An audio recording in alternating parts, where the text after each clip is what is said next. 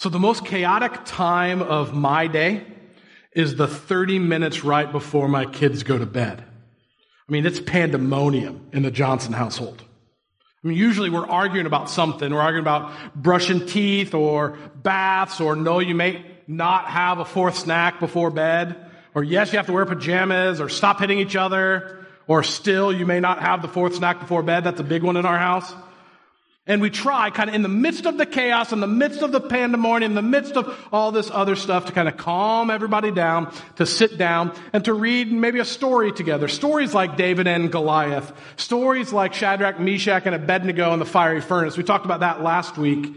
And the thing we're going to talk about today, the story of Daniel and the lion's den, is definitely a story that I've read with my kids. And sometimes when I'm reading the Bible with my kiddos, I realize it's kind of intense a little bit.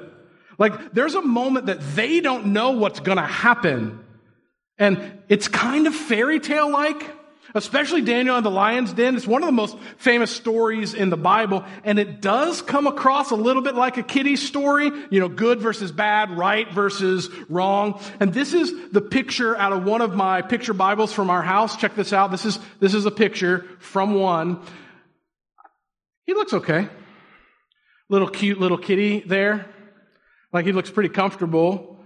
I mean, I don't know. How old do you say he is there? I mean, he's got a little bit of scruff. Maybe he's trying a little hard. Like at 20 years old or something. I don't know. Maybe something kind of like that. He looks like a kid. The lions look really cute. It's kind of like a fairy tale. It feels cartoony a little bit.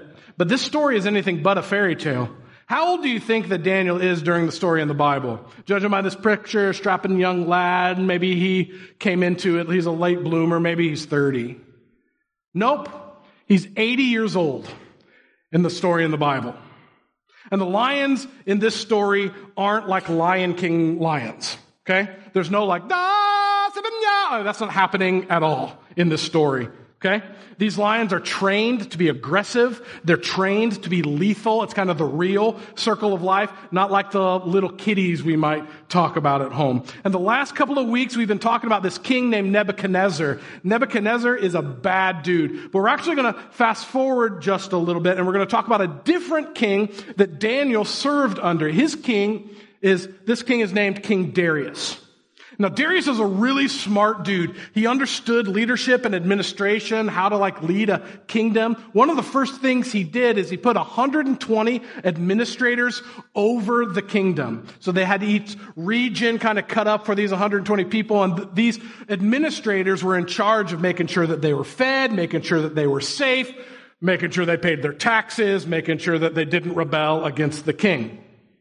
So there are these 120 administrators, and then the king put three senior administrators over those 120 to lead them. And Daniel was one of those senior administrators. So check this out. This is Daniel 6 3. Daniel soon proved himself more capable than all the other administrators and high officers. Because of Daniel's great ability, the king made plans to place him over the entire empire. And Daniel's really well liked by King Darius. He does a really good job. The king noticed, so he becomes the leader of the leaders of the admin. So he's going to be number two in the entire kingdom. Things are looking pretty good, right? We would all kind of want that. That's a promotion.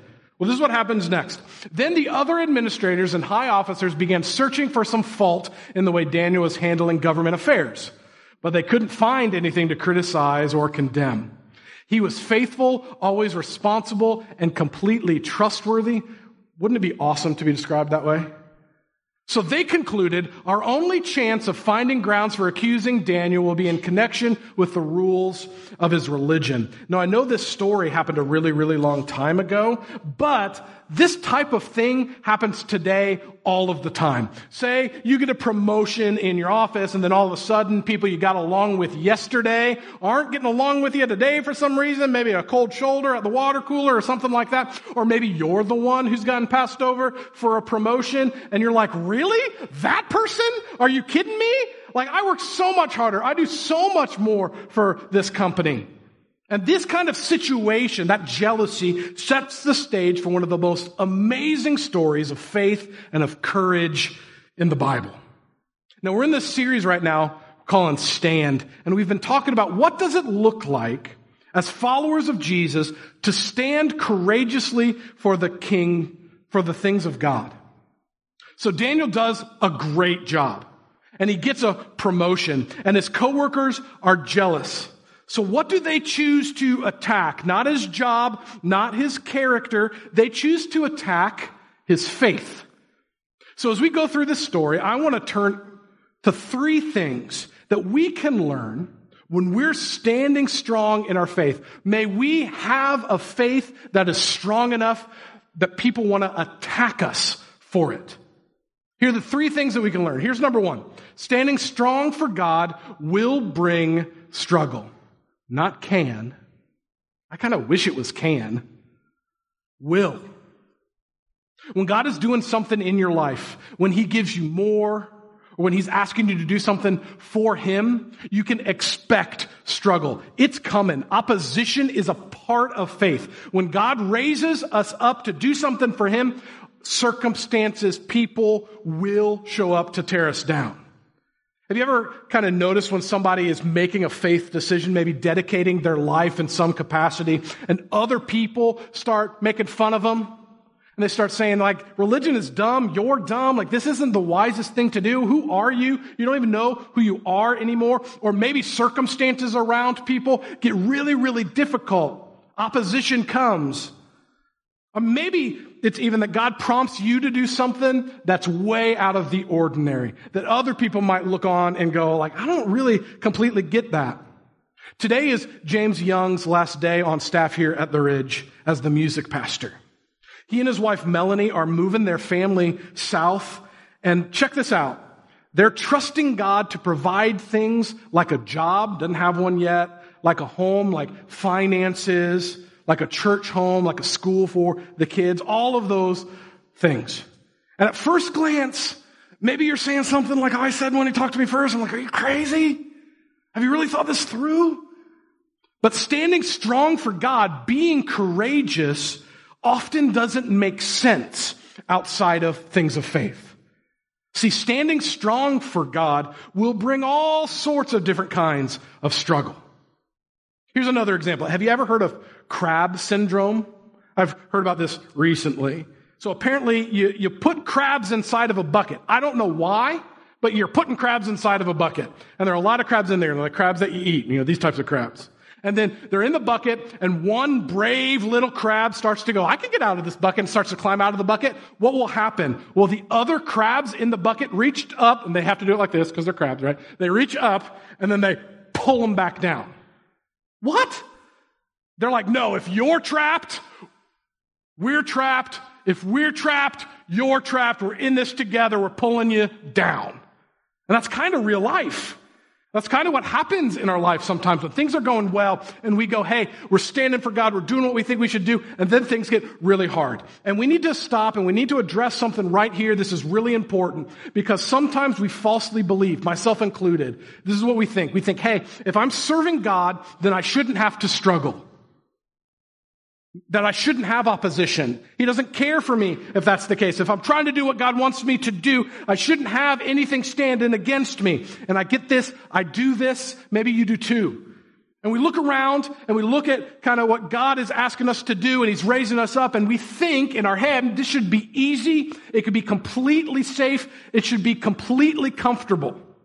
And that's just not the case. See, this isn't a fairy tale. Daniel the Lion's Den isn't a fairy tale. Daniel's not safe. Daniel's not comfortable. It is not easy for Daniel at all. If you're never outside of your comfort zone, you're likely not standing strong for God. If you're not ready and willing and able to face opposition as you follow Jesus, maybe you're not ready to be used by God. And I know that that's really hard. I'm saying it to myself as much as I'm saying it to you. Opposition follows obedience. It's a part of it. See, this is actually a spiritual thing. See, whenever we're standing strong for God, we're trying to do our best to move the kingdom forward, to do something because God asks us to, we can expect spiritual resi- resistance. And yeah, I'm talking about Satan. I'm talking about the devil. And I know that that sounds kind of weird, But listen, if we think that the good things in the spiritual world are true, that Jesus is true, and that heaven is true, it probably would do us well to think about the other side of that. The dark side of that. And sometimes the devil, I think, is working in our circumstances, works through other people, even well-meaning people, to oppose the things of God. Standing strong for God will, not can, not might, will bring struggle. So Daniel's there. He's standing strong and people immediately oppose him. Check this out. So the administrators and high officers went to the king and said, long live King Darius. And then they decided to butter him up. They're like, hey, King Darius, you're so great. You're so great. You're, I don't know off the top of my head, maybe you're godlike. Speaking of godlike, thanks for bringing that up, King Darius. You know what you should do? Give orders for the next 30 days. Any person who prays to anything or anyone other than you, your majesty, because you're so great, anybody who prays to anything other than you will be thrown into the den of lions, and maybe you should issue it and sign it as a law so it can't be changed no matter what you're going to do. And Darius is like, I mean, I am pretty great. Like, that's awesome. Okay, pray to me. I'm God among men. If anybody prays to anything other than me for the next 30 days, we're going to throw them into the lion's den and they're, what, catnip? Kitty, kitty, no, not kitty litter. That's not the right thing. I don't know. I don't have cats. So, that's what Darius did. And Daniel hears about it. And Daniel has a big problem. And it's a bigger problem than just people being jealous. See, Daniel knew King Darius wasn't God. He just knows that that's not true. And so he's going, I pray to the real God, I follow the real God, and people know that I do that, and this law gets passed, and Daniel has a choice to make. And on the one hand, he could have just not prayed for 30 days. Maybe that's what some of us would have decided to do. Like, joke's on them, I'm just not going to do it. Or on the other hand, Daniel could have faked it. Like he could have been praying silently, you know, bow his head and close his eyes, and they're like, gotcha! And you're like, oh, I was just resting my eyes. Like, we don't really know exactly how they were going to hope to catch him. But we did know that he did this the same way all the time, every day. And that's what he decided to do. I'm going to pray publicly, not because I'm taking a stand or anything like that, even though he is standing strong. That's just what he had already decided to do. What would you do? If you're in a situation, you found out that there was a law passed today that anybody who prayed to God would be killed. Would you be concerned? Would it actually change anything in your life? See, Daniel had already made the decision. That's one of the themes of the book of Daniel. He had already decided no matter what, he's going to do what's right in the eyes of God. And he knew praying just like I always had been doing is the right thing. So he decided I'm going to stand strong, not so that I'm opposing and doing all this other stuff because that's the right thing to do. And he finds out about the law that King Darius passed and he responded right away. Here's how he responded. But when Daniel learned that the law had been signed, he went home and he knelt down as usual in his upstairs room with its windows open toward Jerusalem. He prayed three times a day, just as he had always done, giving thanks to his God. So he immediately went home and what did he do? He immediately went home and he broke the law. And you might be th- sitting out there and you're going, this is permission for me to break the law whenever I want? Absolutely not. It's not. This isn't permission to just break whatever law you want to say, ah, government doesn't matter. I'm not going to follow any guidelines. He's actually incredibly respectful the entire time. This is really just a call to put Jesus first no matter what. And standing strong for the things of God requires prayer. So, recap. Daniel says, I'm not going to do it. I'm going to stand strong. And standing strong for God will lead to struggle. And here's the second thing. Standing strong for God requires kneeling in prayer. We can't do it on our own. Think about the things that Daniel could have done instead of pray. Maybe it's the stuff that we do instead of pray. Some of us actually don't really need prayer lives because we aren't standing strong for God in the first place. And Daniel could have complained, he could have yelled, he could have shouted, he could have just wallowed in it, you know, gotten the, you know, fat sweatpants on, you know, grabbed Cherry Garcia ice cream and just kind of, I can't even, like, I don't want to, like, this is so hard. He could have done any of that, but that's not what he did. He chose to pray. He didn't make a show of it. He didn't do it out of spite. He didn't yell. He didn't scream. He did what he always does by faith. He decided to kneel in prayer. And I want to point out to you something. This is really important, I think, in this story. Posture matters in our life. Posture matters. And when you kneel, it is incredibly important. See, kneeling before God is a posture of humility.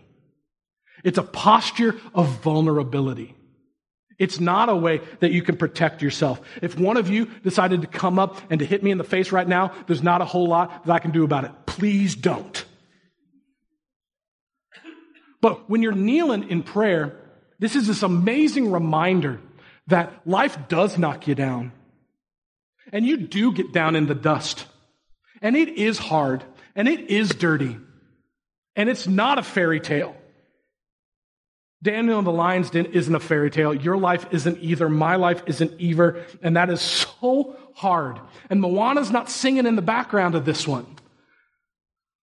And so this reminder when we kneel and when we pray, look, it's not in our power to stand. That's not the point of this story. Daniel isn't just amazing and he can just figure it all out and we can't compare ourselves to him. No, he kneels and he says, God, I desperately need your help. That's the first thing that he did. It's not in my power. It's in yours. See, Daniel was kneeling before God so God could help him stand. Not so he could stand on his own. See, Life brings opposition. And we're kneeling before God. It's this reminder that it doesn't matter what we can do on our own. It is all about the creator of the universe on our behalf, loving and standing for us. See, kneeling is standing. That's what it is. It doesn't feel like it. It doesn't look like it. But standing strong for God looks like this. Not yelling, not screaming, not saying, I'm right, you're wrong. It looks like surrender. And when you stand strong for God, you can trust God with the rest. So Daniel, he knelt down. That's how he decided to stand strong for God. And when you stand strong for God, you can trust God with the rest because we don't know the end of the story. We're in the middle of the story, do we? We don't know what's going to happen. Daniel didn't know what was going to happen. This 80 year old guy stood strong by kneeling before God. And then he said, okay, God, no ifs, ands, no buts, no what ifs, no, this isn't fairs. I just trust you with the rest. So what does God do with the rest? Well, this is the rest of the story. Then the officials went together to Daniel's house and found him praying and asking for God's help. So he kneels and he's begging God. He's asking for his help. And then what happened? They caught him. That's the next thing that happens in the story. They turn him in. And King Darius is actually devastated. He likes Daniel. He knew that he was tricked by these other administrators too. And King Darius tries to get out of it. But eventually he says, okay, the law is the law. Daniel, to the lion's den you go. So Daniel goes into the lion's den. What do you think happened in there? You ever thought about that? Like he gets down in there, what did he do? He's like, here, kitty, kitty, kitty, kitty, kitty. Like, what did he do? Was he like, go away, go away? Like, what did he do? I don't know. I really don't know what he did. Like, I think about it. I like thinking about it. But I don't know what he did. Here's what I do know, though God shut the mouths of the lions. And the next day, King Darius runs out to the lion's den because he doesn't know what happened. Check this out. When he got there, he called out in anguish, Daniel, servant of the living God, was your God, whom you served so faithfully, able to rescue you from the lions? And King Darius doesn't know what's going to happen. The other administrators don't know what's going to happen. Daniel's opposition doesn't know what's going to happen. Well, what happened? Well, Daniel answered, long live the king. My God sent his angel to shut the lions' mouths so that they would not hurt me, for I have been found innocent in his sight, and I have not wronged you, your majesty. See, King Darius is thrilled. The other guys, not so much. So, this is spoiler. This is how I know this isn't a fairy tale. Do you know the end of this story? King Darius throws the other administrators into the lion's den. And I don't know, the angel was on a break or something. I don't know, but they got eaten up. And the king was overjoyed that Daniel was safe. And he ordered that Daniel be lifted from the den. Hey, Daniel still didn't get out on his own. Did you notice that? The king lifted him out from the den. Not a scratch was found on him, for he had trusted in his God. for he had trusted in his God. See, when you stand strong for God, you can trust God with the rest. And in this story, God chose to clothe the mouths of lions. And here's the, here's the truth in the statement. I don't think that Daniel would have changed anything, even if the end of the story was he got eaten up by the lions. I trust God with the rest. He says that before, not after. This week, I think that this is a challenge that we go through our lives as we go out into kind of the everydayness of who we are and where we are and our homes and our communities. How are you going to stand strong for God? What does that look like in your life? Will you stand strong when people are trying to back you into an unhealthy lifestyle? You're like, I've turned from that. I'm not going to do it. Will you stand strong when you know it's more comfortable back here, kind of looking at the things of Jesus rather than actually taking a stand for anything? You're like, I know in my heart I believe this, but nobody else knows.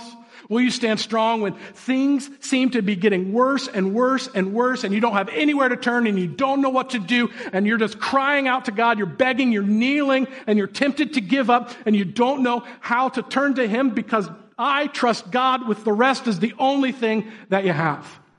How are you going to stand strong for God this week? And I think one of the most vital ways that we can stand strong for God is just to surrender day after day to Jesus. This is one of the biggest reasons I think I can trust God with the rest. See, Jesus died on the cross for where we fall short. That's not a fairy tale. It's real. And we don't have to fear what happens at the end of the story because we actually know the end of the story. How cool is that? Daniel didn't know the end of the story, but we can place our trust in Jesus, allowing us to face opposition to whatever may come because God is going to show up in our story no matter what, and the opposition has already lost, and Jesus has already won.